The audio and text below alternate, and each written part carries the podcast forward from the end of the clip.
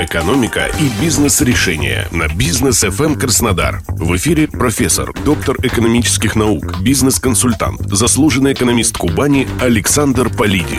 Здравствуйте, уважаемый слушатель бизнес FM. С вами Александр Полиди. Сейчас самая неблагодарная и, кстати, самая непрофессиональная вещь для экономиста – это делать какие-либо прогнозы. Именно потому, что в той точке, где находится наша экономика и бизнес сейчас, минимум экономических законов и трендов, зато максимум политики, неопределенности, психологии психологической тревоги и напряженности. Поэтому ответственно и хотя бы маломальски обоснованно можно делать выводы о том, что ждет нашу экономику и бизнес лишь с максимальной степенью вероятности. Не буду повторять банальные истины, что прежняя экономика канула в лету, а новая будет формироваться долго, хотя бы потому, что базовые правила макроэкономической игры, даже не политики, определены сегодня быть не могут. Мы находимся сейчас не в состоянии экономического кризиса. Для его развития необходимо как минимум время и осознание происходящего помощью. Мы находимся в состоянии экономического насилия, когда практически мгновенно ломаются фундаментальные основы спроса и предложения. В 2020 году тоже случилось экономическое насилие, но тогда были введены искусственные ограничители спроса. Невозможно было потратить деньги в связи с коронавирусными ограничениями. Притом стабильная денежная система, контролируемая инфляция и меры господдержки сыграли положительную роль. После 2,5% спада ВВП в 2020 году экономия показала уже точно ошеломительный, хотя и преимущественно преимущественно восстановительный рост в 2021 году – более 5%.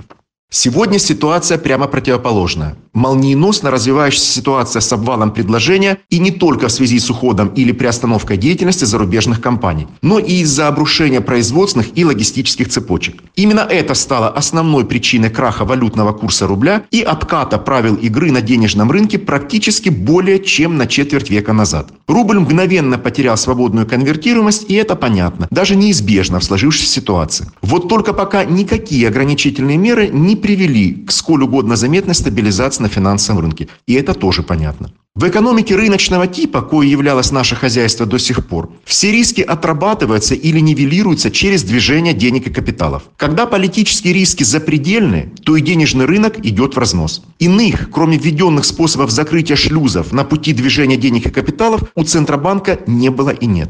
И все же, что практически определенно произойдет в ближайшее время в горизонте 2022 года? Первое, безусловно, экономический спад. Но не надо пытаться оценить его глубину сейчас. Это абсолютно невозможно. Буквально трехдневной давности прогноз международных рейтинговых агентств относительно 7-9% спада устарел безнадежно. За эти дни ряд зарубежных компаний заявили о приостановке деятельности в России, а это еще как минимум полтора-два миллиона рабочих мест, потери в продажах, зарплатах, налогах и так далее. Оценить масштаб можно будет месяцев через 9, через 3 квартала. Считается, что именно этот период наиболее адекватно характеризует инерционные процессы в экономике.